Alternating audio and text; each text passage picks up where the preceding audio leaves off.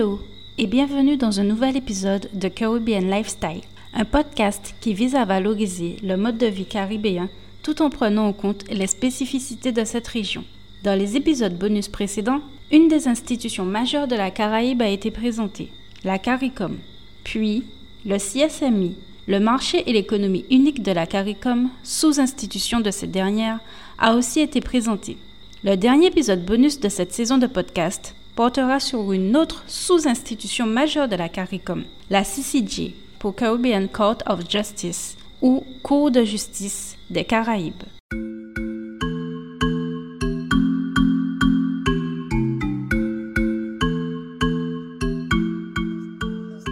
La Cour de justice des Caraïbes est une institution judiciaire de la CARICOM. Elle a été créée en 2001 lors de la 22e conférence des chefs de gouvernement à Nassau, aux Bahamas.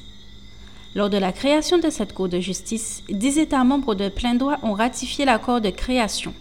Antigua et Barbuda, Barbade, Belize, la Grenade, le Guyana, la Jamaïque, Saint Kitts et Nevis, Sainte-Lucie, le Suriname et Trinidad et Tobago.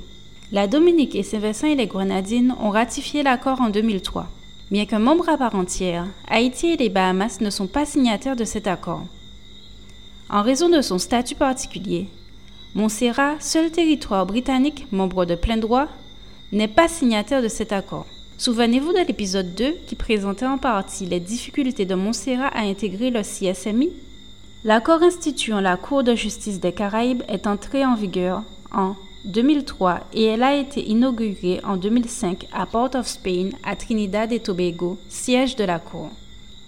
L'idée de la création d'une cour régionale caribéenne date des années 70, lorsque l'Organisation des barreaux des pays du Commonwealth et des Caraïbes, ou Organization of Commonwealth Caribbean Bar Association, a commencé à envisager puis à mettre en place des mesures qui remplaceraient le comité judiciaire du conseil privé, ou le Judicial Committee of the Privy Council, par un tribunal d'appel régional. Le comité judiciaire du Conseil privé est l'un des plus hauts tribunaux du Royaume-Uni.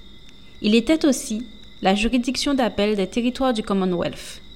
Par ailleurs, avec la création de la CARICOM, quelques années plus tard, l'Organisation des barreaux des pays du Commonwealth et des Caraïbes a aussi envisagé de créer un tribunal international qui servirait à statuer sur les litiges entre les États membres de la CARICOM. À partir de là, il a été décidé que ces deux types de tribunaux ne constitueraient qu'une seule et même institution. De plus, à partir des années 80, avec les prémices de la création du CSMI, le marché et l'économie unique de la CARICOM, il est apparu nécessaire d'avoir une institution qui réglementerait la mise en place et la gestion de ce marché unique. 22 ans après sa création, la Cour de justice des Caraïbes est dotée de deux juridictions, une juridiction de première instance qui constitue sa compétence initiale. Cette dernière a pour objectif d'interpréter et d'appliquer le traité révisé de Chaguaramas. Il existe aussi une juridiction internationale dotée d'une compétence obligatoire et exclusive en ce qui concerne l'interprétation du traité.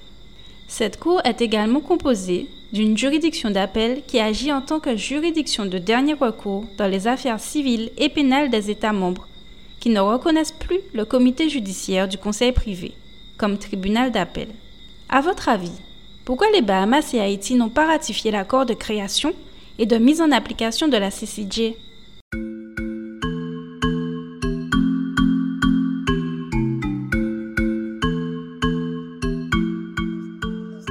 Ce dernier épisode bonus de présentation de la CARICOM et de ses sous-institutions majeures est aussi le dernier épisode de la saison 1 de Caribbean Lifestyle.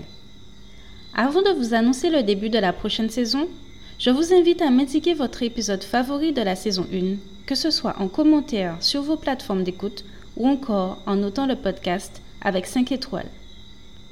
Je vous remercie de votre écoute et je vous dis à bientôt pour la prochaine saison.